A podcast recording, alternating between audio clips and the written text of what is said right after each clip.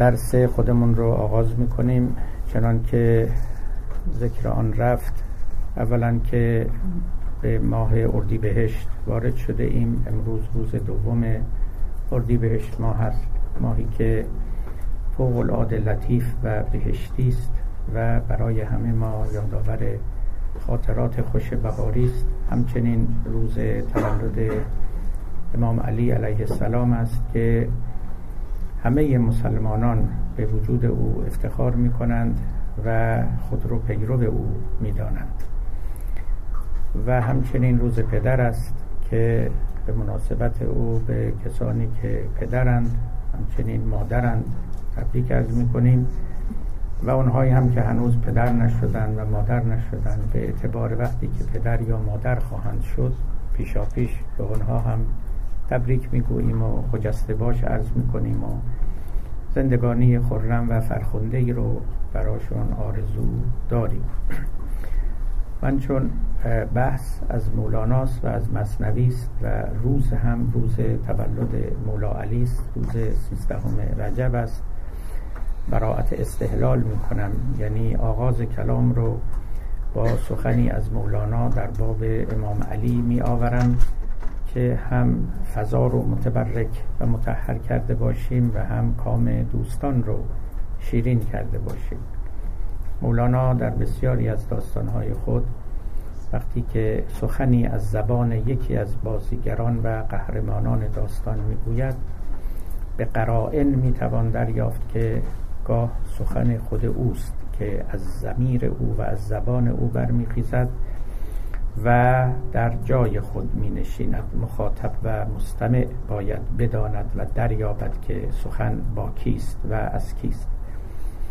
قصه مشهوری که همه شنیده ایم که در جنگ خندق علی بر کسی که از طرف کفار آمده بود به نام امر ابن عبدود پیروز شد و او رو به خاک افکند و می‌خواست که او رو بکشد و او آب دهان بر روی علی افکند و علی از سینه آن پهلوان برخاست و پس از آن که غضبش فرو نشست رفت و دوباره کار اون پهلوان رو ساخت. در داستانی که مولانا نقل می کند البته علی او را نمی کشد بلکه به تعبیر مولانا با تیغ حلم او رو می کشد تیغ حلم از تیغ آهن تیزتر بل ز صد لشکر زفر انگیزتر. این داستان به شکلی که مولانا آورده در کیمیای سعادت غزالی آمده است. ولی عموم منابع حدیثی شیعه و سنی قصه رو به شکل دیگری نقل کرده که منتهی به کشته شدن آن پهلوان می شود باری وقتی که بین علی و اون پهلوان گفتگویی در می‌گیرد و او از علی می‌پرسد که چرا مرا گذاشتی و نکشتی و رفتی و دوباره برگشتی در آنجاست که سخنانی از زبان اون پهلوان بیرون می آید که اونها سخنان اون پهلوان جاهل کافر قطعا نیست. سخنان کسی است که از علی شناخت کاملی دارد. یعنی کسی است مولاناوار که می‌تواند با علی اونگونه سخن بگوید. من جمله این که می‌گوید از تو بر من تافت. این کلام مولاناست که به علی خطاب می کند میگه تو در من تافته ای از تو بر من تافت چون داری نهان. میفشانی نور چون مه بی زبان. ماه بی گفتن چو باشد رهنما چون بگوید شد زیا اندر زیا راز بکشا ای علی مرتضا ای پس از سوء القضا حسن القضا یا تو واگو آنچه عقلت یافته است یا بگویم آنچه بر من تافته است از تو بر من تافت. چون داری نهان میفشانی نور چون مه بی زبان بازگو ای باز عنقاگیر شاه. ای سپاهشکن به خود نی با سپاه. بازگو دانم که این اسرار هوست زان که بی شمشیر کشتن کار اوست. تو ترازوی احد خوب بوده ای بل زبانه هر ترازو بوده ای در شجاعت شیر ربانیستی در مروت خود که داند کیستی.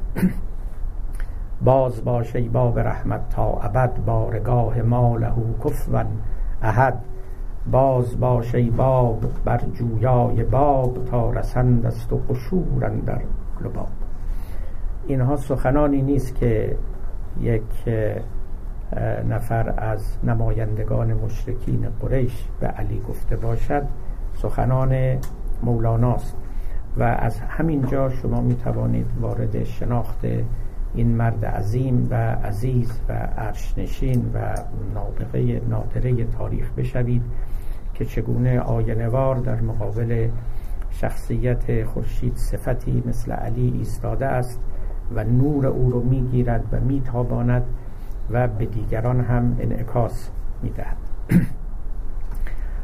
خب از این براعت استحلال که بگذاریم و مقدمه رو که فرو بگذاریم وارد اصل سخن می‌شویم. به امید حق طی ده جلسه من توفیق خواهم داشت که در محضر عزیزان حاضر شوم و درباره شرح دفتر اول مصنوی سخن بگویم.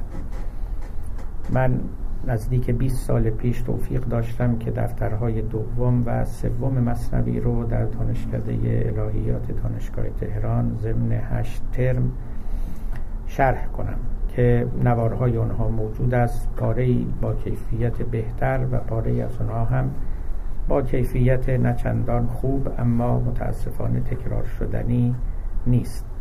اکنون فرصت میابم و توفیق پیدا می‌کنم که دفتر اول رو آغاز کنم و این سفر شریف الهامی رو مورد شرح قرار بدهم و جویندگانی که به دنبال جرعه آبی از این دریای بزرگ هستند رو بلکه تا حدی که می‌توانم سیراب کنم. در باب مصنوی من سخن چندانی نمی‌خواهم پیشا پیش بگویم. بهترین راه شناخت مولانا همین است که وارد اثر مولانا بشویم. کتاب او رو بخوانیم. بهترین راه برای اینکه کسی بداند فلسفه چیست این است که بره فلسفه بخوانه. نه اینکه از این و اون هی بپرسد فلسفه چیست و هر کسی هم یه تعریفی به دست بدهد و آخر الامر هم معلوم نشود که چیست. و چگونه چیزی است. حقیقتا به تعبیر اون حکیم چینی بهترین دلیل وجود شیر برنج خوردن شیر برنج است. آخر شما با خوردن شیر برنج هم می‌فهمید که شیر برنج هست هم می‌فهمید شیر برنج چیست و چگونه چیزی چه تعمی چه مزهی چه خاصیتی دارد. با همه این احوال و با همه این که ما فل جمله می‌دانیم کسی به نام مولانا بوده و دیوانی و کتابی به نام مصنوی پرداخته و از خود به یادگار نهاده و 750 سال اکنون از عمر این کتاب شریف میگذرد با همه این احوال بر سبیل مقدمه بد نیست. من فقط یک نکته در باب این کتاب عظیم عرض بکنم که نوعی مقدمه چینی است برای بهتر شناختن و همچنین بهتر دریافتن نکاتی و دلالاتی که مولانا در کلام خود می آورد از این بیت مولوی آغاز کنم که گفت چون شدی عطشان بحر معنوی فرجه ای کن در جزیره مصنوی. فرجه کن چندان که اندر هر نفس مصنوی را معنوی دانی و بس. به دو تعبیر در این دو بیت مولانا توجه کنید. تعبیر اول که بحر است بحر معنا و معنویت. و تعبیر دوم عبارت است از جزیره مصنوی بیا و در جزیره مصنوی بنشین و از دریای معارف و معانی بنوش و جرعه برگیر. از قضا در همین چند روز پیش کسی معماری نامه‌ای بر من نوشته بود که من یک بنای یادبودی برای مولانا می‌خواهم بسازم یا ساختم در نامگذاری او دچار تردیدم. چه نامی بر این بگذارم؟ و گفته بود که مایلم که از خود تعبیرات مولانا استفاده کنم. من به ایشان نوشتم شما همین عنوان جزیره مصنوی رو بر او بگذارید. برای اینکه این تعبیری است که مولانا برای اثر خود به کار برده است و یکی از گویاترین تعبیر هاست شما برای اینکه مولانا رو خوب بشناسید باید بدانید این مرد بحر صفت بود بحر شعار بود شناگر در دریای مواج معارف بود و اصناف تعبیراتی و اشاراتی که در مصنوی به دریا رفته است حکایت از انس ذهنی و روحی این مرد با حقیقت دریا می کند نه دریای ظاهری. شما در داستان اون نحوی که در دریا نشست لاجرم تعمل کرده اید. قصه این است که یک نحوی یعنی کسی که گرامر زبان عربی رو خوب می‌دانست سوار کشتی شد و در حین حرکت از کشتیبان که مرد تحصیل نکرده ای بود پرسید که تو نحو بلدی؟ گفت نه بلد نیستم. گفت نصف عمرت بر فناست. و بعد در کشتی به تلاطم افتاد و دریا موج گرفت و در شرف غرق شدن بود که کشتیبان رو کرد به این نحوی و گفت تو شنا بلدی؟ گفت نه. گفت پس کل عمرت فناست. گفت هیچ دانی آشنا کردن بگو. گفت نی از من تو سباهی مجو. گفت پس کل عمرت نحوی فناست که کشتی غرق این گرداب است حالا به دنباله این توجه کنید میگه ما حدیث نحوزان در دوختیم تا شما را نحو محو آموختیم. محو میباید نه نحو اینجا. بدان گر تو محوی بی خطر در آبران همه قصه این است که ما به شما درس شناگری می‌خواهیم بدهیم. و مولانا یک قواس یک شناگر یک منجی غریق. به غلط میگن ناجی غریق یا نجات غریق. یک منجی غریق بود. کسی که هم شنا می کرد و هم شناگری می دانست و به دیگران هم می آموخت و تمام احوالات او رو با امواج دریا می توان مانند کرد. کسی که مثل دریا موج می‌زد در تلاطم دائم بود. خواهم گفت این دریای مواج متلاطم در اواخر عمر در ده سال پایانی عمر به نحوی از آرامش رسید و اون همون وقتی بود که به سرودن مصنوی آغاز کرد. در غزلهای مولانا شما می‌بینید همین تعبیر رو به کار می‌برد. بجوشید بجوشید که ما بحر شعاریم. به جز مهر به جز عشق دیگر کار نداریم. در این خاک در این خاک در این مزرعه پاک به جز مهر به جز عشق دیگر بذر نکاریم شما مست نگشتید و از آن باده نخوردید. چه دانید؟ چه دانید که ما در چه شکاری احوال خودش رو بیان می کند جای دیگری راجب مرغابیان راجب مرغان اینها که صحبت می‌کنه اتفاقا یکی از تعبیرات خوب مولانا راجب خودش و راجب اولیاء الهی مرغابی است. اینها رو مرغابیان می‌دانست. ما همه مرغابیانیم ای غلام. بحر می‌داند زبان ما تمام. دریا زبان ما رو می‌فهمه. ما هم در زبان دریا رو می‌فهمیم. ما مرغابی هستیم. با دریا بیگانه نیستیم. هرچند که دریا موج بزنه مرغان آبی را چه غم؟ تا غم خورد مرغ هوا. مرغی که آبی نیست قصه خواهد خورد و از موج دریا زیان خواهد کرد و غرق خواهد شد. اما مرغابی با این امواج زیر و زبر می شود و بالا و پایین می رود و این عین حیات اوست و عین نشاط اوست. در مصنوی می‌گوید که گرچه صد چون من ندارد تاب بحر لیک من نشکیبم از غرقاب بحر.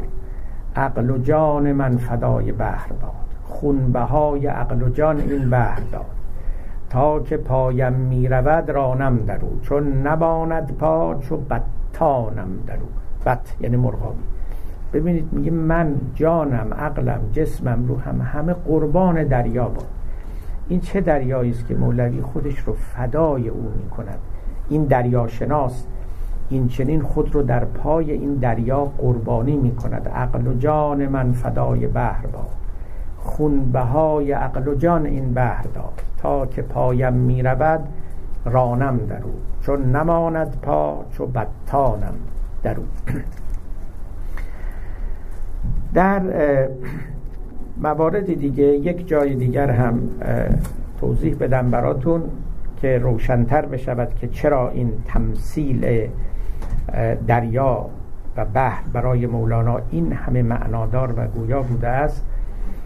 شما غزلی رو که مولوی در باب شهیدان کربلا سروده است شاید شنیده باشید. خانده اند و از صدای جمهوری اسلامی هم بارها پخش شده است که کجایید شهیدان خدایی؟ بلاجویان دشت کربلایی که از غزلهای ناب ناب مولانایی است و مهر و نشان این مرد رو بر خود دارد.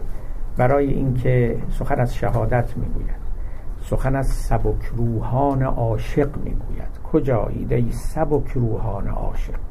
پرنده تر ز مرغان هوایی. کسی که مولوی رو بشناسد می‌دونه که این مرد خودش سبک روح عاشق بود و در دنیا به دنبال سبک روحی و عاشقی بود. اون رو ایدئال و آرمان نهایی انسانیت می‌دانست. کجا ایده در زندان شکسته؟ کجا ایده در مخزن گشاده? اینها رو می‌گوید این اوصاف رو خطاب به شهیدان کربلا می‌کنه. بعد میگه در آن بحرید که این عالم کف اوست. زمانی دیر دارید آشنایی. کف دریاست صورتهای عالم. ز کف بگذر اگر اهل صفایی. من اگر وقت داشتم این دو بیت رو برای شما توضیح می‌دادم می‌دانستید چقدر معنا و چقدر تجربه در این دو بیت خوابیده است. در آن بحرید که این عالم کف اوست. زمانی دیر دارید آشنایی بیشتر شنا کنید. بیشتر شنا کنید. شما در بحری رفته اید که تمام این عالم عالم ماده کائنات مادی به منزله کفی بر روی اون آبند و بعد می‌گوید اصلا قصه از همین قرار است. کف دریاست صورتهای عالم. تمام این صورتهای عالم همه چیز از ثروت گرفته از علم گرفته از ماده گرفته از پول از شهرت از فلسفه از هر چه که شما می‌خواید بگید. اینا صورتهای گذران این عالمن. یه دریایی زیر این صورت هاست زکف بگذر اگر اهل صفایی. بیشتر از این نمی‌خوام بگم. شما با مولوی که روبرو میشید با این دریا روبرو میشید. همسایه دریای تهور میشید. من یه وقتی وقتی شعرهایی گفته بودم بعضی از من میپرسیدن کنار خطاب به کی گفتی؟ توش این بود که همه موجم همه شورم همه عشقم همه نورم هم نشین مه و همسایه دریای تهورم حالا من به شما میگم که من اینو برای کی, برای کی گفته بودم.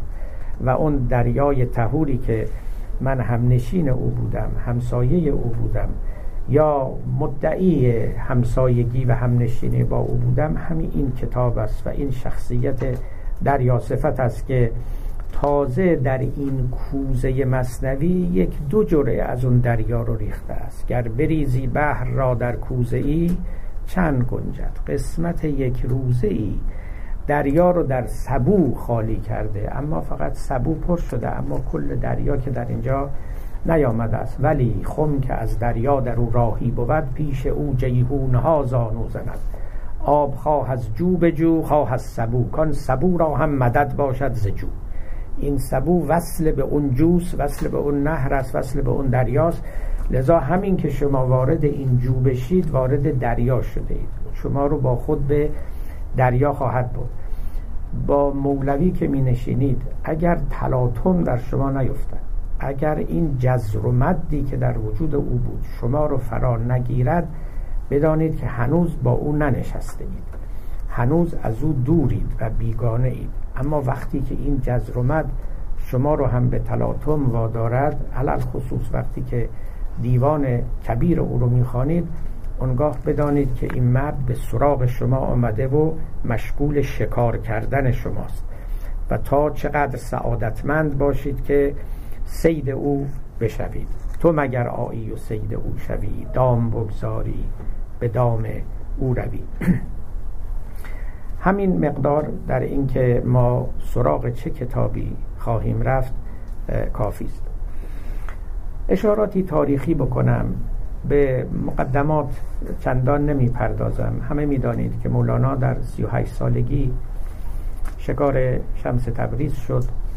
و قصه او با شمس دو سه سال به درازا کشید. مدتی که با او بود وقتی که شمس بونیه رو ترک کرد و دوباره مولانا فرزندش رو فرستاد و شمس رو بازگردان مدت دیگری با او نشست و برخواست داشت تا نهایتا شمس با ناراحتی بونیه رو برای همیشه ترک گفت و مولانا رو در فراق خود نهاد.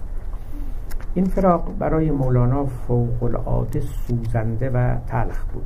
برای مدت بلندی اساسا به حال خود نبود و با اینکه ما در باب بایوگرافی او اشاراتی بیش نداریم اما همین اشارات نشان می‌دهد که چه دوران تلخی بر او گذشته است. نوشتند که می‌رفت در مدرسه و بر بام مدرسه می‌رفت و دور خود میگشت و ناامیدانه این ابیات رو با خود می‌خواند که که گفت که اون چشمه امید بمرد. که گفت که آفتاب امید بمرد. اون منکر خورشید برآمد بر بام دو چشم ببست و گفت خورشید بمرد.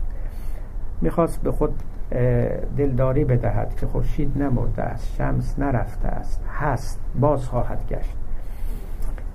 در مدت تقریبا 15 سال بعد از رفتن شمس و جدایی مولانا از او مولوی ظاهرا به کارهای متعارف و معمول می پرداخت به مدرسه می رفت اندک درسی می گفت مطابق اونچه که فقیهان در آن روزگار می کردند سوالاتی که از مردم استفتاعاتی که می رسید پاسخ می گفت به مجالس بزرگان که دعوت می شد می رفت دعوت آنها رو اجابت می کرد اما مهمتر از همه مولانا شور و حال خودش رو در غزلها خالی می کرد این چهارده پونزده سال پس از رفتن شمس دورانی بود که مولانا در نهایت وجد و قلبه شور بود. و خیشتنداری برای او ناممکن بود. مخصوصا که یکی از مریدان نزدیک او به نام صلاح الدین در کنار او بود و برای او تدبیر می‌کرد و مجالسی رو سامان می‌داد و این مجالس سما همه جا برگزار می‌شد. در خانقاه ها احیانا در مسجدها در خیابان و در هر جا که امکان برگزاری داشت. حسام الدین هم در خدمت مولانا بود. اینها قدر استاد خودشون رو نیک می شناختن بهتر از تمام این بلنگوها و رکوردرهای دوران ما هر کلمه ای که از زبان این مرد بیرون می آمد ثبت می کردن حتی طرز تلفظ او رو هم ثبت می کردن نسخه های خطی که از اون زمان برای ما رسیده اگر مولانا می گفت بگویم اینا هم می نوشتن بگویم. بمیرم. و اتفاقا تلفظ افغانی مولانا در اون موقع چنین بود. حتی این تلفظ ها هم با همین صورت در نسخه های خطی ضبط شده است. جوامردم به جای جوانمردم همون جوامرد می نوشتن ببرم. عینا به این ترتیب ضبط شده است. نهایت وفاداری رو نسبت به این مرد نشون می‌دادن. گویی که تلقیشون این بود که با پیامبر زمانه خود همراه و هم نشینند و همه الفاظ او رو باید مثل وحی ثبت و ضبط بکنن و از اینکه دستخوش تحریف بشود مسون نگه دارند و در این کار نهایت امانتداری رو به خرج دادن مولانا بسیاری از غزلهاش رو در حالت بیخودی می سرود وقتی که وجد بر او غلبه کرده بود وقتی که سماع می کرد وقتی که در رقص بود و این ها چنان نبود که مولانا خود بنویسد یا به دیگران بگوید چنین که می‌گویم بنویسید یا صبر کند که اونها برسند تا بنویسند تمام اینها نسخه برداری می‌شد. چند نفر نسخه برداری می‌کردند برای اینکه این یادگار بر جا بماند و چیزی ضایع نشود و از میان نرود. به مدت 14 سال 15 سال مولانا مجالس درس اندکی داشت. چون پس از شمس تقریبا مولانا دیگه درس نگفت. یک دو بار بر منبر رفت و مجلس گفت. اون هم به خواهش صلاح الدین سرکوب که او رو بسیار دوست می داشت ولی بیش از این نکرد. درس هم چندان نگفت. مجالس محفلی داشت که کسانی دور او جمع می شدن سوالاتی می کردن مولانا هم پاسخهای مختصری می‌داد که همونها رو هم تماما جمع کردن و در کتابی به نام فیه مافیه در آوردن که اکنون در اختیار ماست و معین و کمک برای خواندن مصنوی است و پاره های از مصنوی رو یا دیوان شمس رو به کمک آنچه که مولانا در مصنوی آورده می‌توان در فیه مافی آورده بهتر می‌توان دریافت. باری گذشت و ایام این چنین سپری می‌شد. رفته رفته یکی از همراهان و مریدان مولانا به نام حسام الدین چلبی که نام او در سراسر مصنوی و در مقدمه مصنوی آمده است از مریدان چالاک و بسیار زیرک مولانا احساس کرد که آرامشی نسبی بر این دریای مواج سایه افکنده است. رفته رفته اون شور نخستین فرو نشسته است. مرد به پنجاه و شش سالگی رسیده بود. مولانا در نهایت و اوج بلوغ و کمال و پختگی خواهشی کرد از مولانا و گفت که در مجالس درس ما مریدان همراهان اینها کتاب سنایی می‌خوانند کتاب عطار می‌خوانند. چه می‌شود؟ اگر شما هم بر نهج و بر سبک سنایی یا عطار دیوانی به سرایید و که پس از این کتاب درسی مریدان و پیروان و مشتاقان شما بشود. افسانه ها آوردن که مولانا در جواب حسام الدین گفت که از غذا من خود به این فکر بودم و هجده بیت نخستین این کتاب رو هم سرودم گفتند که از امامه خود برگه رو بیرون آورد که اون هجده بیت در اونجا نوشته شده بود و پس از او بود که چنگ شعر مصنوی باساز شد. یعنی مولانا به نطق آمد. به نطق آمدن او به سبب این بود که اولا حسام الدین او رو تشویق می‌کرد تشویق عظیم می‌کرد. و نهایت جد و احتمام رو میورزید تا همه گونه خدمتی رو در اختیار مولانا قرار بدهد تا اینکه این مرد به سخن بیاید و اون در و جواهری رو که ظرف 56 سال آموخته و اندوخته با دیگران در میان بگذارد.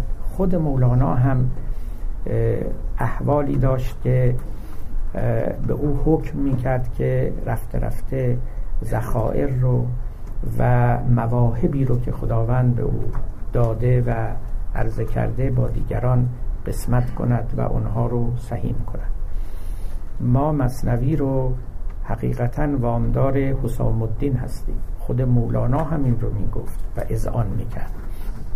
در ابتدای دفتر چهارم به حسام الدین می‌گوید که مصنوی را چون تو مبدع بوده ای گر فزون گردد تو اش افزوده ای پیش من آوازت آواز خداست. عاشق از معشوق هاشا کی جداست. با تو ما چون رز به تابستان خوشی حکم داری هین بکش تا می‌کشی او می‌کشید مولانا را.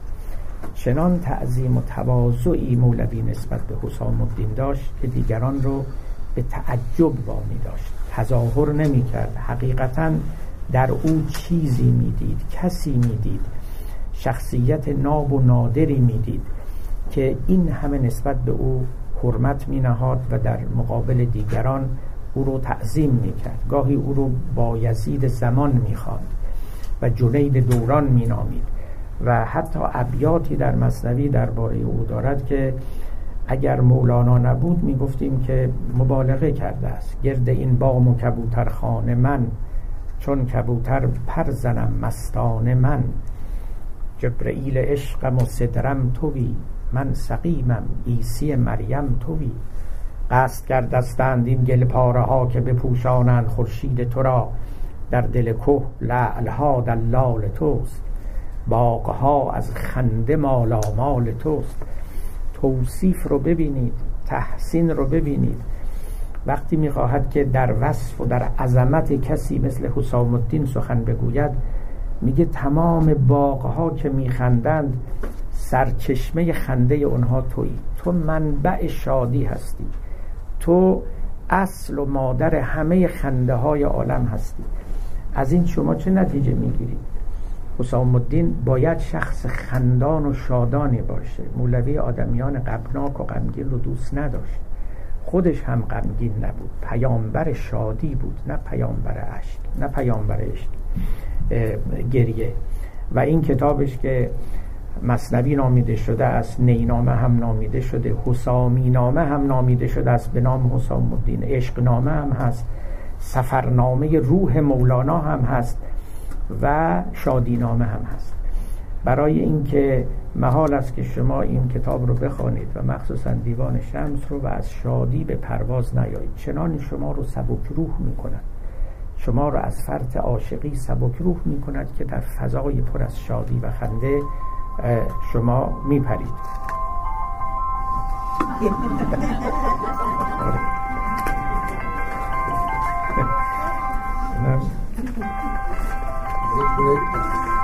کجا رفته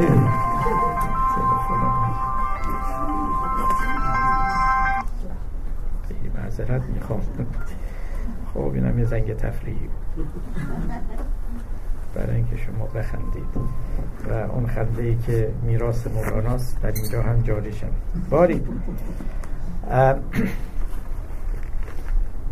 احترام فراوان به مولانا به حسام الدین می نهاد برای اینکه در او چیزی دیده بود و کشف کرده بود و نهایتا هم او رو خلیفه خود کرد که پس از مولانا بر مسند ارشاد و خلافت نشست و سالهای سال مریدان به او مراجعه می‌کردن هیچ کدام اینا البته به پای مولانا نرسیدن به گرد و غبار اسب او هم نرسیدن اما با همین احوال نشانی از او داشتن بوی او رو می‌دادند و به همین سبب هم دیگران وقتی که نزدیک اونها می شدند عطر وجود مولانا رو احساس می کردن. مصنوی محصول چهارده سال پایانی عمر مولاناست چنان که گفتم وقتی که این دریای مواج به سکون و آرامش نسبی رسیده بود. رفته رفته برای مولانا فراغ شمس یک فکت تحقق یافته غیر قابل تغییر شده بود. امیدی به بازگشت او نداشت و این غم رو در خود حزم کرده بود. شمس رو در خود حزم کرده بود و مثل یک انقایی از این خاکستر پیروز و پران بیرون آمده بود. و دوباره احوال نرمال خود رو باز یافته بود. ثانیا دو مصاحب و رفیق یکی صلاح الدین زرکوب و دیگری حسام الدین پیدا کرده بود که هر دو آتش وجود او رو فرو می نشاندند سرد می کردند و به او آرامش می دادند. صلاح الدین یک فرد کاملا آمی بود. کسی که بعدا پدر عروس مولانا شد یعنی دختر او رو مولانا برای فرزند خود پسر خود به همسری گرفت. فرد زرکوبی بود تلاکوبی بود صد درصد آمی و بی سواد. حتی وقتی که سخن می گفت کلمات رو به شیوه صحیح ادا نمی کرد. در احوال او نوشتن که مثلا به قفل می گفت قلف به مبتلا می گفت مفتلا. یعنی در این حد از آمیت بود. مولوی هم گاهی همینطور سخن می‌گفت در مجالس. او هم به خاطر اینکه به دیگران بگوید که اینها عیب کسی نیست مولانا هم گاهی به قفل می‌گفت قلف گاهی به مبتلا می‌گفت مفتلا و شاید بعضی کلمات دیگر را هم به صورت محرف به کار می داستانی در مصنوی هست که به گمان من مولانا در آنجا نیم اشاره و نیم تعن و تعریزی به یاران خود دارد. در باب عیب گرفتن بر صلاح الدین زرکوب قودوی. می‌دانید در داستانها آوردن که بلال از آنگوی پیامبر زبانش می‌گرفت. حبشی بود. درست نمی‌تونست کلمات رو ادا کنه. با همه این احوال پیامبر او رو معزن خود کرده بود. اصحاب آمدند و گفتند که آقا این درست نمی‌تونه از آن بگه. این چه چگونه است؟ و در اول کار صلاح نیست. یک چنین فرد زبان ناگشوده ای رو شما برای گفتن از آن منصوب کنید. مولوی اونجا جواب پیامبر رو نقل می کند که نه اهمیتی به اینها نیست و به سوز و گداز درونی بلال نگاه کنید. اون وقت در اونجا از زبان پیامبر سخن درشتی با یاران می‌گوید که بر مشورانید تا من رازتان بازگویم و ولو آغازتان. نذارید پرونده شما رو باز کنم. نذارید بگم خودتون چیکاره اید. که حالا اومدید عیب بر این می‌گیرید. اگر این عیب داره فقط همین عیبه که تو که زبونی حرف می‌زنه شما ده تا عیب نهان دارید. اون عیب سادش بالای معزنه آشکار میشه. از هیچ کسی هم واهمه نداره. باکی نیست. کاش همه فقط همین عیب رو داشتن. در حقیقت مولانا با بیان این داستان و با این لحن درشتی که به کار می‌برد به یاران خودش داره خطاب و اتاب می‌کند که بر مشورانید تا من رازتان بازگویم و ولو آغازتان. این صلاح الدین به گمان من در نظر مولانا یک کسی بود از همون درس ناخواندگانی که مولوی دنبال اونها میگشت از همون نافیل صوفان نامتکلمانی که اساسا این صفحه زمیرشون به هیچ نقشی منقش و آلوده نشده بود. همون هایی که حافظم می‌گفت خاطرت کی رقم فیض پذیرت ایهات مگر از نقش پراکنده ورق ساده کنی؟ ورق زمیر این مرد از نقش پراکنده ساده بود درس نخوانده بود امی بود مثل پیامبران چنان که در جلسه دیگری اشاره کردم. این برای پذیرفتن رقم فیض کاملا آماده تر بود تا کسانی که اهل فلسفه بودند یا کلام بودند و غرور علمی داشتند و نمی توانستند به حقیقت بی پرده نزدیک بشوند. این اون سری بود که در صلاح الدین بود. هم دختر او رو هم برای فرزند خودش که گرفت نامه های زیادی از مولانا باقی مانده است. شما نگاه کنید 750 سال پیش کسی نامه های خصوصی نوشته است به این و آن همه حفظ شده است. چنین تعظیم و توقیری در خصوص شخصیت مولانا به کار می بردن چند بار گویا که دختر حسام صلاح الدین یعنی عروس مولانا از پسر مولوی گله کرده بود نزد مولانا. چند نامه بسیار لطیف وجود دارد. بسیار لطیف. که این مرد به عروس خودش نوشته و گفته که شما دختر سلطان عالمی شما احترامتون بر ما واجب است. پسر من هر عذری بیاورد. البته البته البته نپذیرم.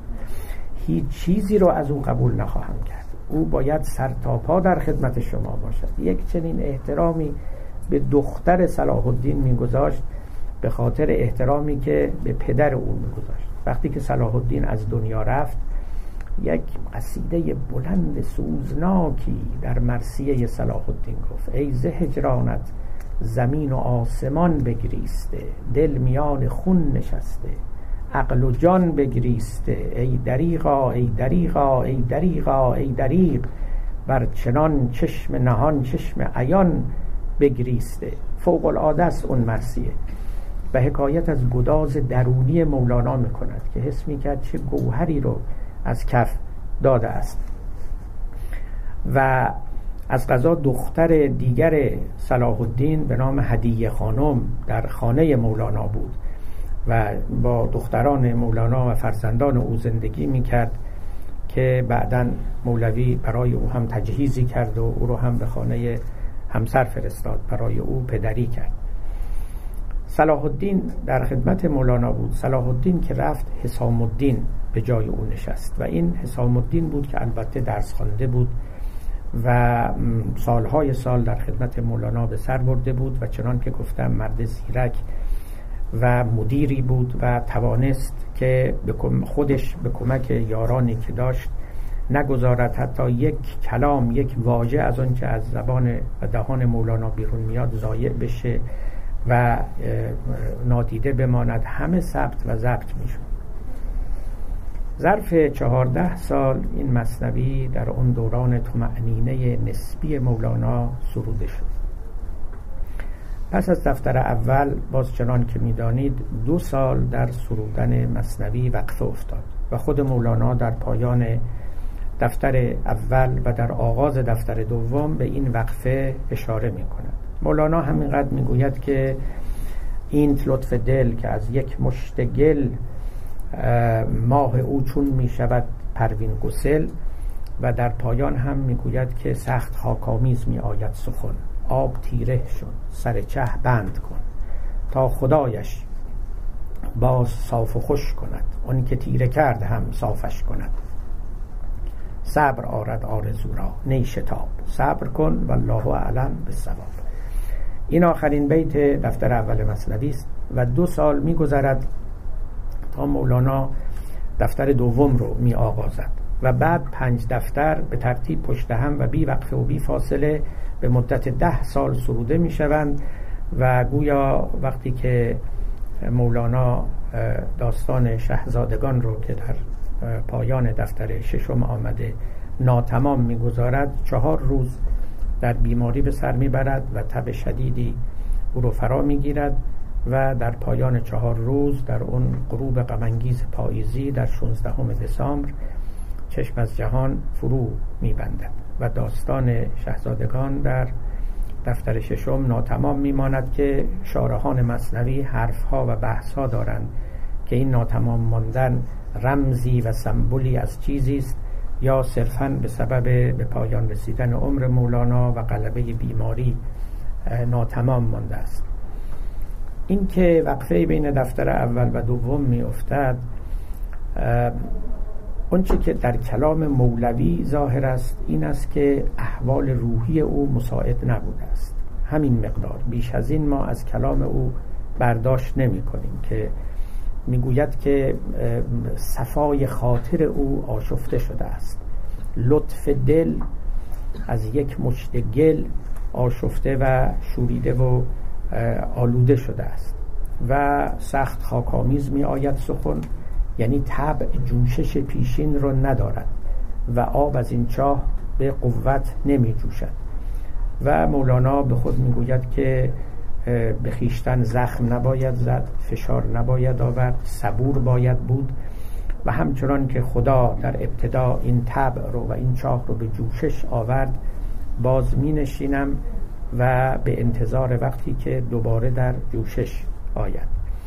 تا خدایش باز صاف و خوش کند اون که تیره کرد هم صافش کند. صبر آرد آرزو را نیشتاب. صبر کن والله اعلم به حال دو حادثه هم در اینجا رخ داده بود. یکی مرگ پسر مولانا.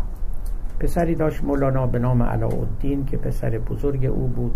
گویا که به لحاظ طریقت و شریعت چندان همراهی و مرافقت با پدر نداشت. فقیه متشرعی بود و طریقت پدر رو مثل بسیاری از فقیهان عصر خود مولانا نمیپسندید. فیلمثل اینکه مولوی تدریس رو کنار گذاشته احتمام بلیغی نسبت به فقه نمی کنن.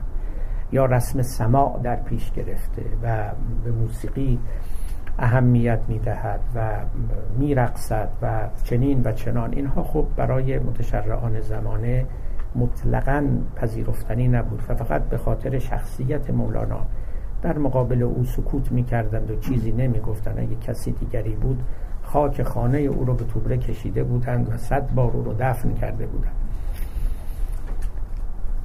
ظاهرا کدورت دیگری هم پسر مولانا علاءالدین از پدر داشت و او چنان که نوشتن و ما در این باب قطع و یقین نداریم کیمیا خاتون که در حرم مولانا بود دختر همسر دوم مولانا بود که پس از وفات همسر اول به خانه او آمده بود. این کیمیا خاتون جوان رو مولانا به شمس تبریزی داد. نوشتن که احتمالا این پسر کیمیا رو می‌خواست و به همین دلیل هم شکرابی میان شمس و علاءالدین شده بود. بیش از این رو ما نمی‌دانیم. باری وقتی که در سال 660 یعنی در همون فاصله سرودن دفتر اول و دفتر دوم علاءالدین از دنیا رفت. داغ بزرگی بر دل مولانا نهاد. مولوی به سر تشییع جنازه او نرفت. بر سر مزار او نرفت. شارحان و مورخان نوشتند که این دو علت داشت. بعضی ها گفتند که چون از او مکدر بود از دست پدرش پسرش. بعضی ها هم نوشتن نه از فرط غمناکی و اندوه نرفت. باری این یک حادثه بود که رخ داد. حادثه دیگه همسر حسام الدین وفات کرد. نوشتن که حسام الدین این همسر خودش رو بسیار دوست می داشت محبوب او بود معشوق او بود. و لذا از دست رفتن او حسام الدین رو هم در یک اندوه عمیقی فرو برد. خب شاگرد و استاد هر دو در ازای محبوبان خودشون نشسته بودند. شاید همراه با این اتفاقات روحی ویژه هم برای مولانا افتاده بود که به هر صورت دو سال از سرودن مصنوی باز ماند و تیرگی در آب چاه طبع او افتاد و تا به تدریج رفع شد و دفتر دوم رو آغاز کرد که به تعبیری که خود او در ابتدا آورده است که مصنوی که سیقل ارواح بود بازگشتش روز استفتاح بود.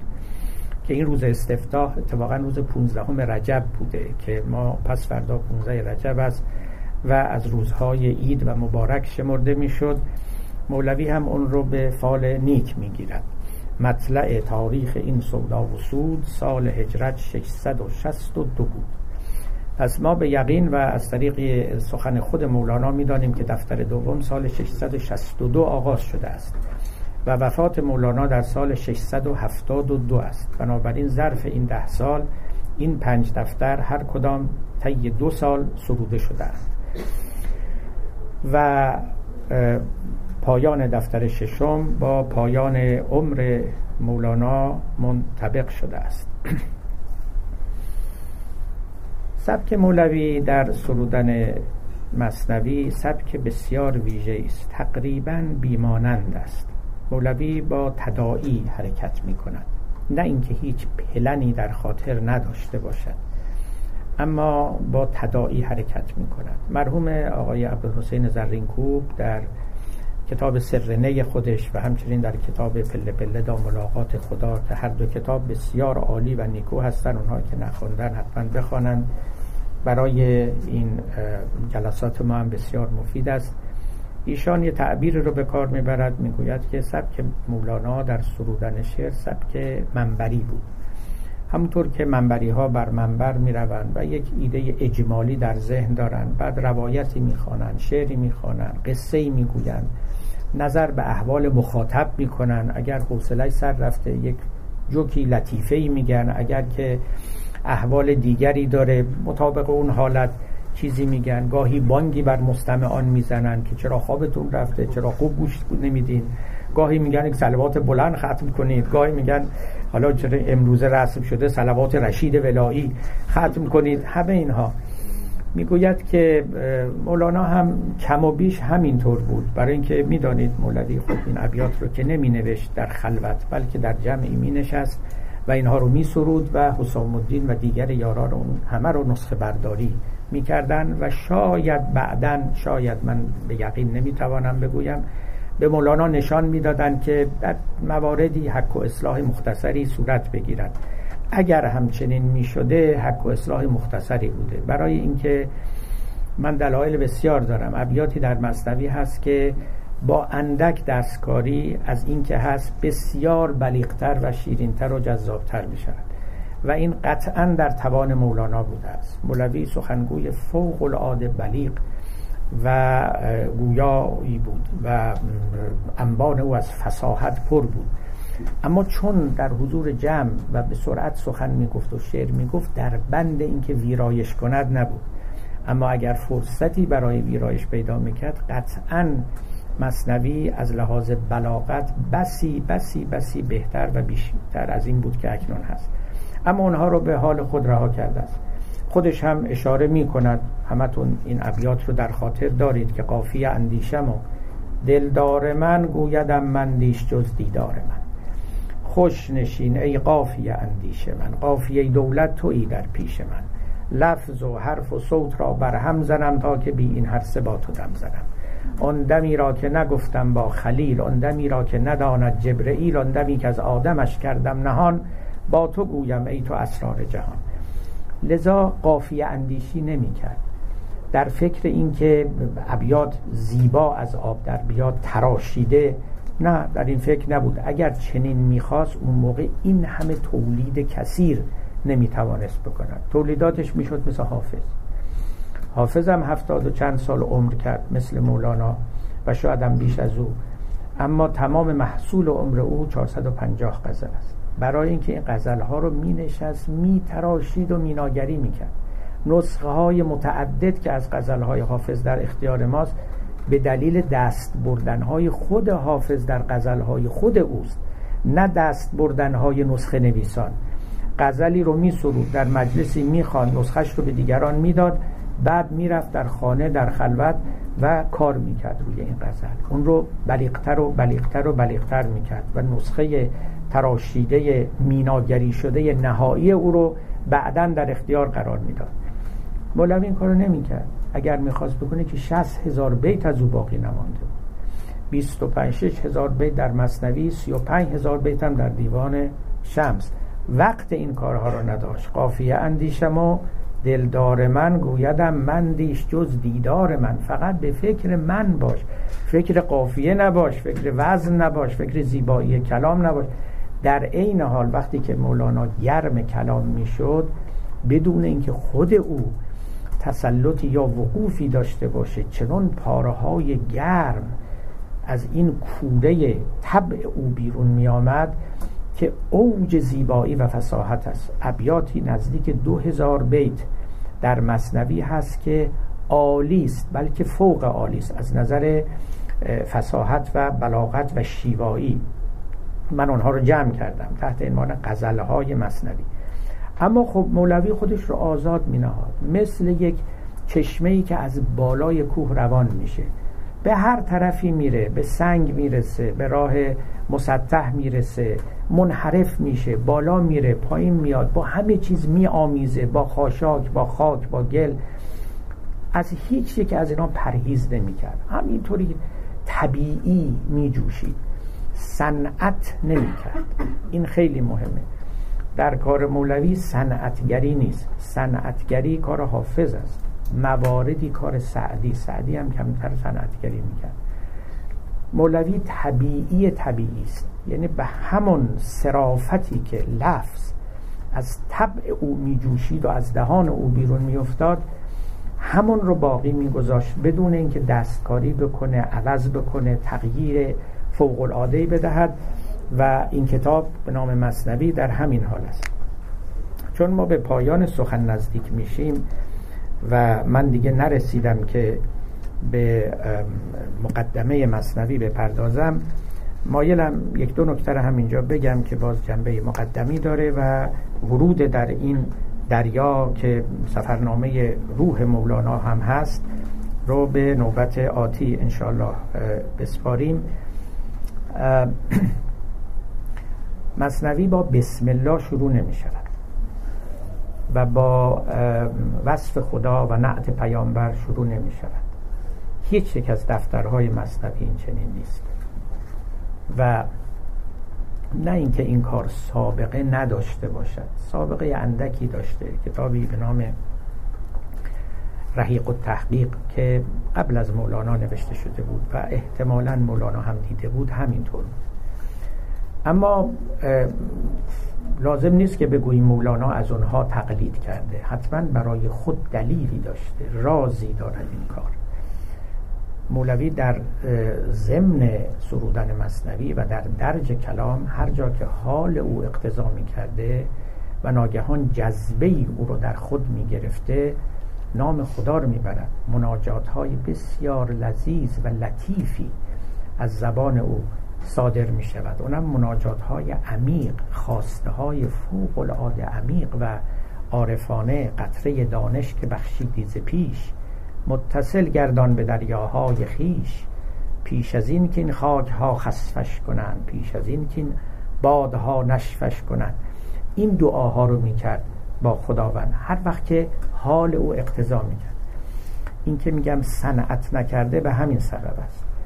در سرودن مصنوی در آغاز کلام حالی نداشته است که در آنجا با خدا سخن بگه. لذا حرف خودش رو گفته. گذاشته تا وقتی که اون حال پیدا بشه. تا خدایش باز صاف و خوش کند. اون که تیره کرد هم صافش کند.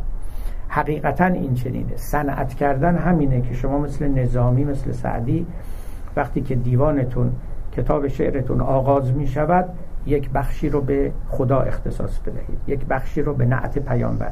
اشکالی ندارد. اما این یک عمدی می‌خواد یک عزمی می‌خواد.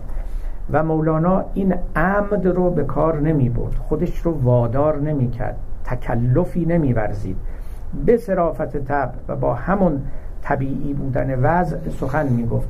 اما جای جای وقتی که نوبت می رسید و ناگهان این انان به سوی آسمان کشیده می شد وقت او هم رو به آسمان می کرد و چنان که گفتم لطیفترین و سمیمیترین سخنان خودش رو با خداوند در میان میگذاشت. باز خرما را از این نفس پلید کاردش تا استخوان ما رسید.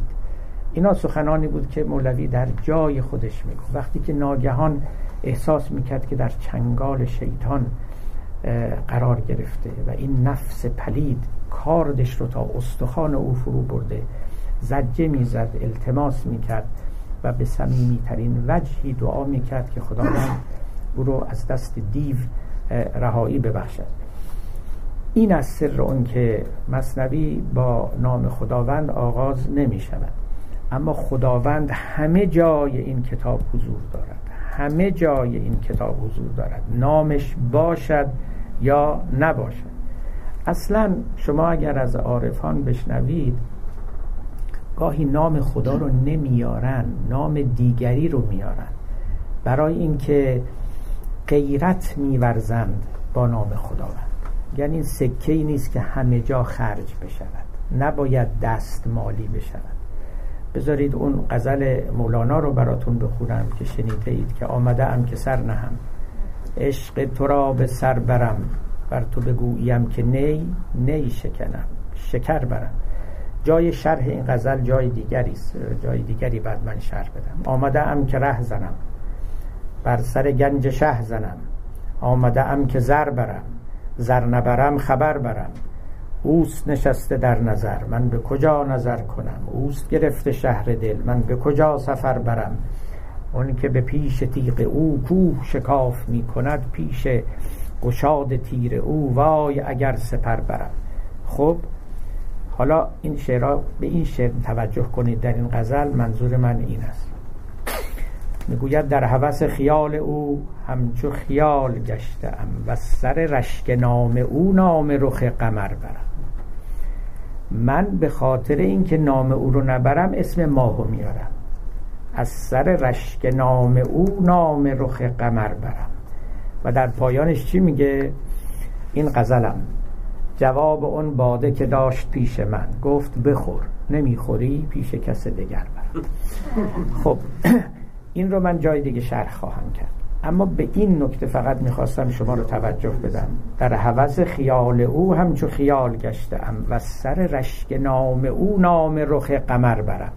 من هر جا اسم ماهو میارم اسم خورشید رو میارم منظورم اونه. اما اسم او رو نمیارم. فاش نمی کنم معشوق رو همه جا اونقدر متعالی است نمیشه اسمش رو آورد. یه شعری هست از مجنون مشهور است دیگه. اشعاری از مجنون باقی مونده به عربی یکیش اینه و ایاک واسم الامریکته اننی اخاف علیها من فم المتکلمی اسم لیلا رو نبر اسم لیلا رو پیش منم نبر حتی که مجنونم میترسم این لب و دندان تو به او لطمه بزنه.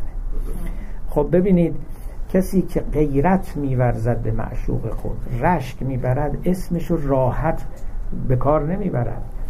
لذا هم عشق است هم مهابت است. این دوتا با هم که ترکیب میشه باعث می شود که شما در حضور پرهیبت او که می نشینید دست و پاتون رو گم می کنید نمی‌دونید اسمشو بگید اسمشو نگید به او خطاب بکنید و خطاب نکنید. و میشه همون که مولانا گفت شاه با تو گر نشیند بر زمین خیشتن بشناس و نیکوتر نشین. پادشاه اومده پیشت نشسته او تواضع کرده. تو چرا بی ادبی می‌کنی بی حرمتی می‌کنی. خیشتن بشناس و نیکوتر نشین خودتو جمع کن با ادب بنشین. شاه اومده رو زمین خدا اومده روی زمین نشسته. شاه با ما نشسته و هم نشینی می‌کنه. ادب ما کجا رفت؟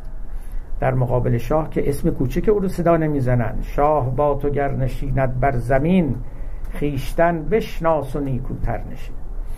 و مولوی خودش رو در حضور این شاه می‌دید. نیکوتر می نشست با ادب با حرمت گاهگاهی هم با همون حرمت و با همون صمیمیت و با همون خضوع و تواضع نام او رو می برد یک مقدمه به زبان عربی بر مصنوی نوشته شده. اون رو هم خود مولانا نوشته. اونجا نام خدا هست. بسم الله. اینا رو مولوی بعد از سرودن مصنوی نوشته است. و به این کتاب زمیمه کرده اون دیگه مال اوقات بیخودی او نیست. مال اوقات با خودی اوست. اونجا سعی کرده که رسم کتاب نویسان رو به عمل بیاورد و چنان کند که دیگران می‌کنند. و لذا مصنوی رو با اون مقدمه فوق العاده پرمغز و پرمطلب آغاز می کند که من خواندنش رو و شرحش رو به نوبت دیگر می سپارم از عزیزان و حاضران هم و قائبان هم. تقاضا می کنم که این مقدمه رو حتما بخوانند به زبان عربی است. پاره از مصنوی ها که چاپ شده ترجمه فارسی این رو دارند و من سخن امروزم رو با همین کلام مولانا ختم می کنم که گفت که سینه خواهم شرح شرح از فراق تا بگویم شرح درد اشتیاق. انشاءالله اون سینه رو پیدا خواهیم کرد شرح درد اشتیاق رو از زبان مولانای عظیم خواهیم گفت. و السلام علیکم. به خدا می سپارم شما.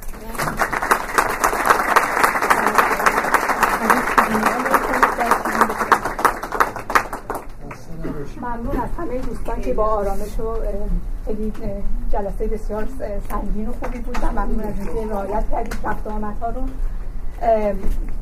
من فقط یه در حقیقت از آی یک اعلامی هست که اگر لطف کنید سی مراجعه کنید برای جزئیات. ولی این شنبه آقای دکتر سروش ساعت سه تا پنج و نیم جلسه سوم شرح غزلیات شمس رو دارن اونجا و همچنین آی سی سی برای یه جشن برای حضرت امام علی دارند و برنامه آقای دکتر من مبانی هست و دیگه بقیه جزئیات رو از اونجا ببینید. من عذر می‌خوام اگر که کامل نگفتم.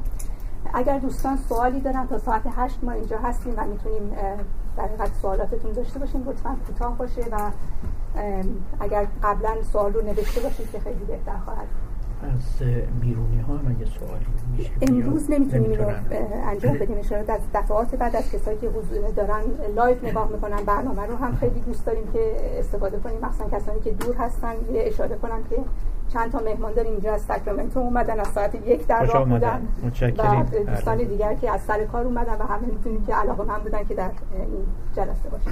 اگر سوالی هست من میکروفون رو رد کنم که با این صدا رو داشته باشم. من میشه لطف این برای کسایی که live میشه بله ببخشید میشه خیلی مختصر در مورد خود شمس صحبت کنیم. اگر من, من در این باب آخه زیاد سخن گفتم. مراجعه کنید به سخنان پیشین نمی‌خواستم تکرار بشه. ماجرای شمس و مولانا و اون داستاناشون رو خیلی ها می‌دانن و در خیلی از جاها می‌تونید پیدا کنید و بخوانید. بله. اول سوال هست اگه بهتون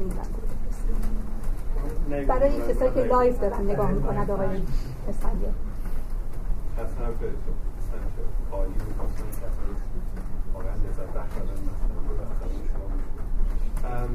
این شعرهایی که فرمودین غزل های خوب خیلی حالا از نظر کلام فرمودین فرمودین شما جمعآوری کردم به نام غزلیات مصنوی بله.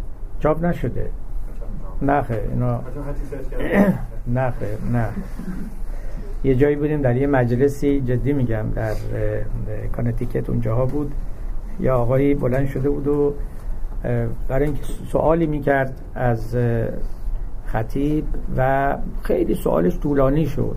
مدیر جلسه گفت آقا شما حق نداره اینقدر وقت مردم بگیرین. گفت بنده در این مسئله که دارم سوال می‌کنم یک کتاب نوشتم. بنابراین حق دارم که سوال طولانی کنم. بعد یکی از ایشون پرسید کتابتون کجاست؟ گفت هنوز چاپ نشده. بلا تشبیه بله. نه نه نه. در اختیار خودم هم اینجا نیست. بله. سوال این طرف دارم. چرا مولانا خودش رو خاموش مینامه؟ در حالی که این همه غزل داشته. بله. همه زیبا. بله. که نظر من اینه که موقعی که اشعارش رو می‌گفته از خودش نمی‌گفته. بهش الهام میشه چون توی این تیتر شروع ابیاتش نوشتارها با اشعار فرق می‌کنه. نحوه بد تعریف کردن اینا فرق می‌کنه. مثلا یه مثلا یه در صفت پیر و متابعت وی مثلا این لغت ها با این حالت اصلا توی اشعارش از این لغت ها استفاده نمی‌کنه ما خوب حرفاش رو می‌فهمیم. وقتی اشعارش رو می‌خونیم درک می‌کنیم. ولی اون تیتری که میگه یه جور دیگه است. من گاهی وقتا فکر می‌کنم که اینا اصلا این اشعار بهش الهام می‌شده که اینطور بیان می‌کرده. و چرا خودش رو خاموش میامده در اینکه مولانا اقلا در پاره ای از موارد و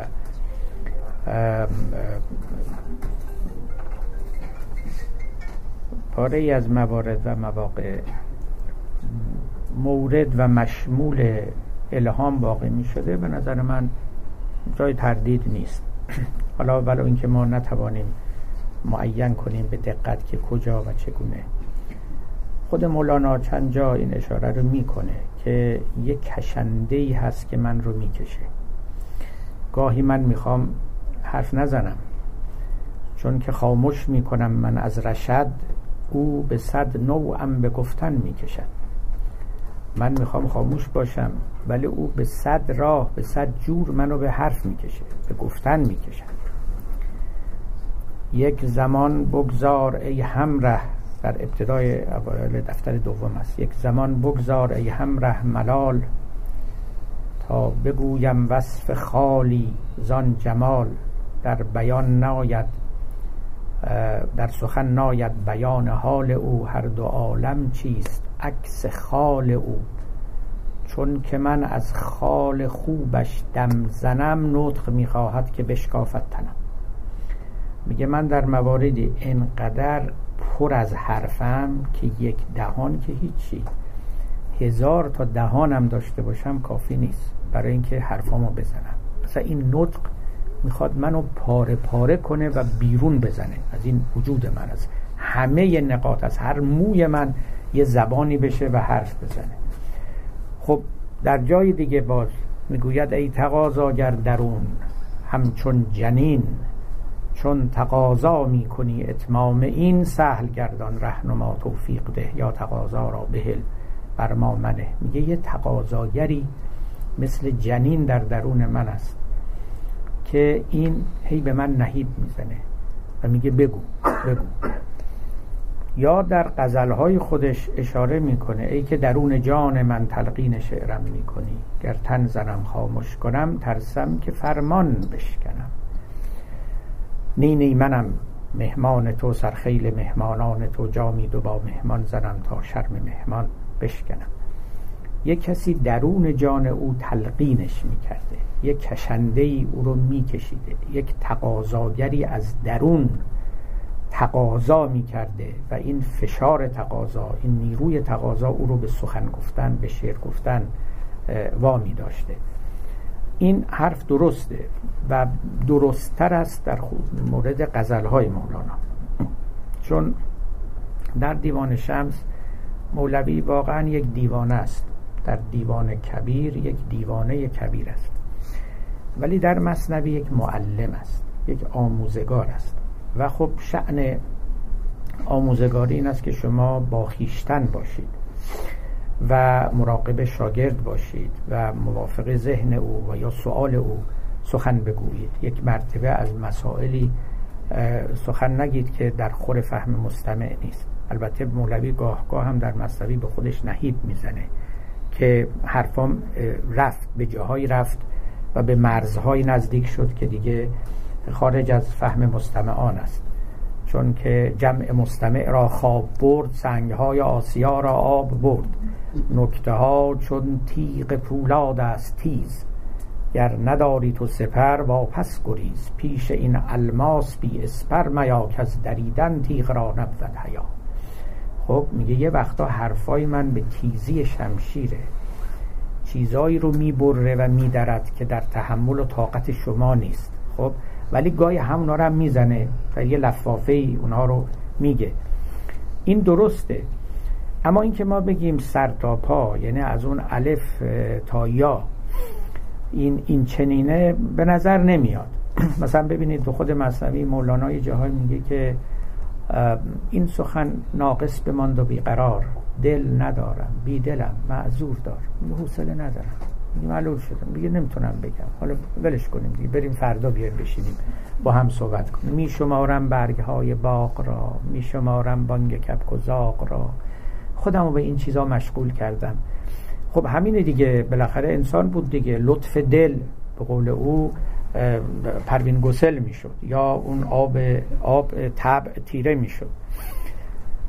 ولی یک نکات الهامی در کلام مولانا هست خودش هم از کردم اشاره می‌کنه. میگه یه کشنده هایی هستن که به من اجازه خموشی نمیدن. اما اینکه چرا خودش رو خموش میخوانده در همه غزلهاش نیست. ولی چرا در بسیاری از غزلها در پایان غزلها به صورت یک تخلص به صورت یک تخلص مولانا خموش گاهی شمس میگه تخلص های شعریش گاهی هم خموش یا خاموش یا خموش و امثال اینها.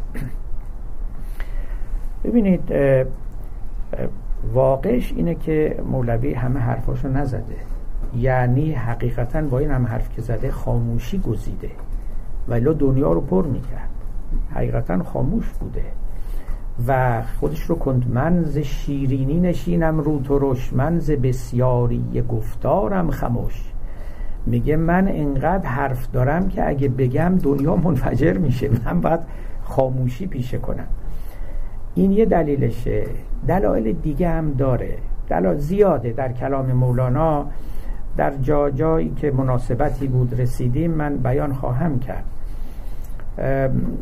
یک جاهای مولوی در حقیقت به خودش نهیب می‌زنه. میگه داری زیاد میگی. لازم هم نیست همه بگی. پخت سخن مردی ولی گفتار خامت می‌کنن یه خیلی حرف پخته داری که بزنی اما گفتار خامت می‌کنن زیاد حرف نزن.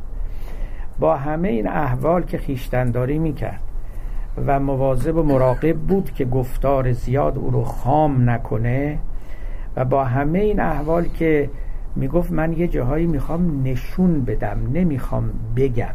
خیلی این سخن مولانا من یاد یاد ویتگنشتاین مرحوم میندازه. ویتگنشتاین میگه بعضی چیزا نمیشه گفت فقط بعد نشونشون داد. همینی. مولوی میگه آینه ام آینه ام مرد مقالات نیم. دیده شود حال من ار چشم شود گوش شما. من منتظر یه وقتی هم که شما گوشتون تبدیل به چشم بشه. که من لازم نباشه بگم شما با گوشتون هم منو ببینید. خیلی مسئله مهمی است این. یعنی انقدر من حرف دارم بعضیش دیدنیه بعضیش گفتنیه بعضیش شنیدنیه بعضیش هم نگفتنیه و بنهفتنیه.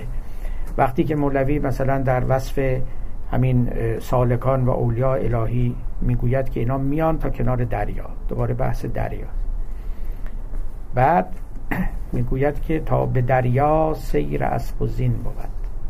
بعد از آنت مرکب چوبین بود. مرکب چوبین به خشکی ابتر است. خاص اون دریاییان را رهبر است. اینا رو میگه بعد میگه که این سخنها تا بدین جا گفتنی است. هر چه آید بعد از این بنهفتنی است. ور بگویی ور بکوشی صد هزار هست بیگار و نگردد آشکار. خودش متوجه می‌شد یا در یه مواردی یه دفعه نهیب می‌زد بر کنار بامی ای مست مدام پست بنشین یا فرودا و سلام رسیدی به لب بام.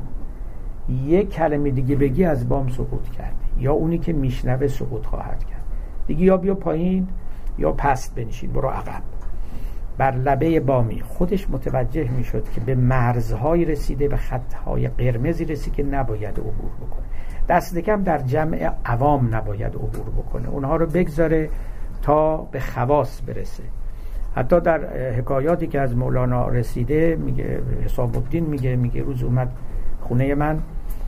و گفت تنور رو بتاب داغ کن آتش کن و من آتش کردم. گفت کاغذ بیار کاغذ بیار.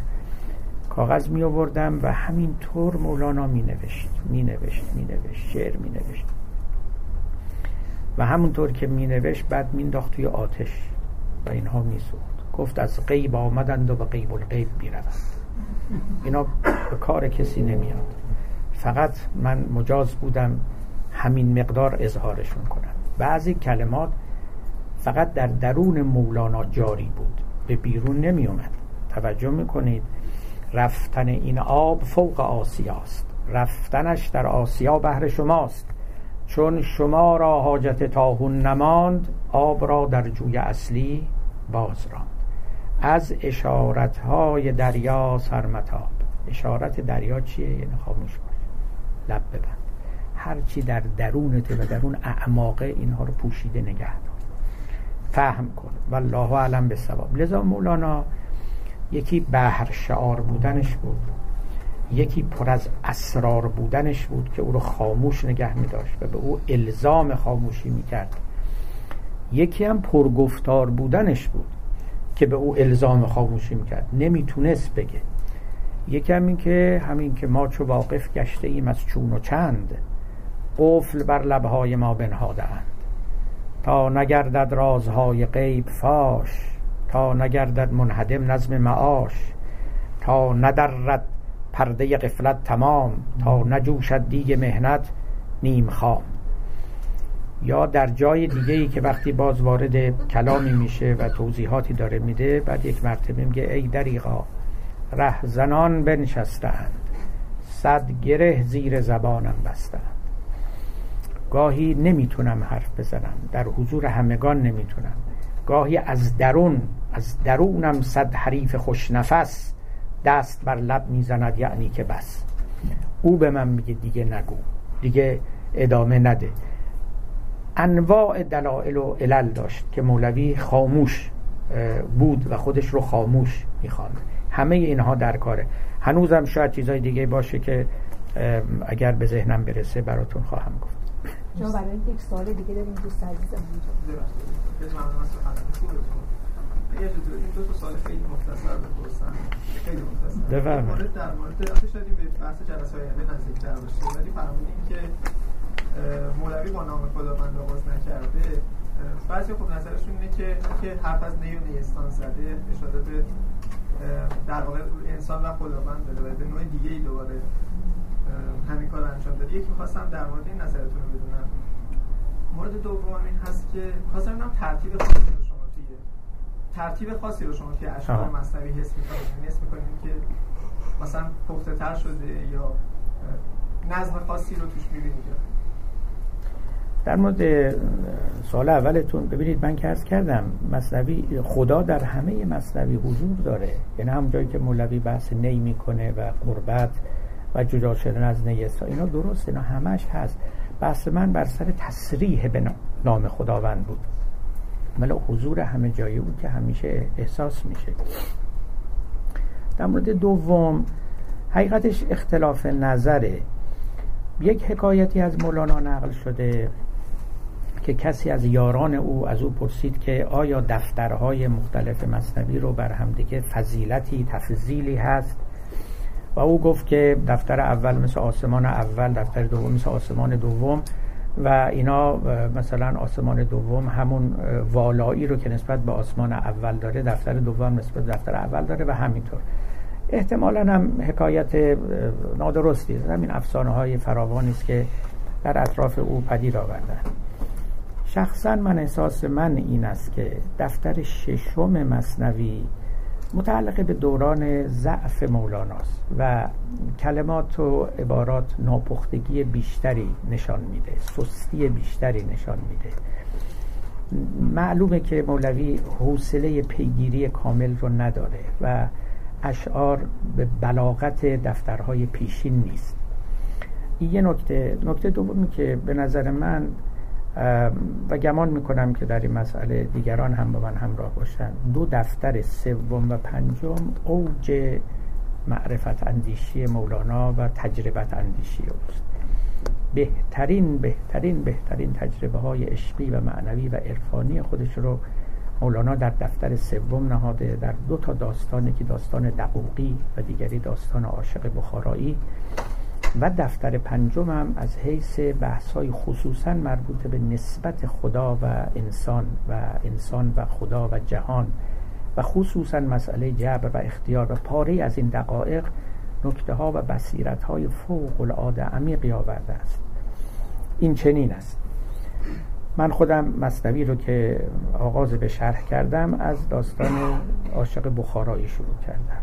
اون یک قطعه گوهر آسایی است در تمام مصنوی و اونجا مولوی حقیقتا وجود خودش رو بر آفتاب افکنده است.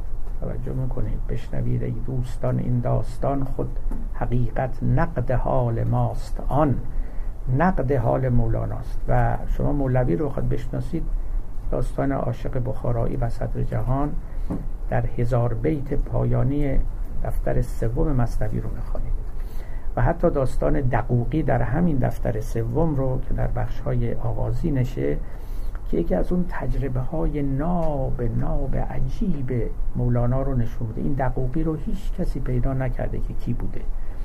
و علا ظاهر یه شخصیتی است که مولوی ساخته و خودشه و درباره او سخن میگه و حرفای عجیبی می‌زنه. دفتر پنجم هم همینطور. حالا افراد البته سلیقه خودشون رو دارن ولی تلقی من و دریافت و برداشت من این چنین است. اما خب همه اینها برای ما مقتنم است. به حال هیچ کدام چنان نیست که ما رو از دیگری مستغنی بکنه اگر اجازه یه سوال کوتاه بگم تو پنج دقیقه باقی موندن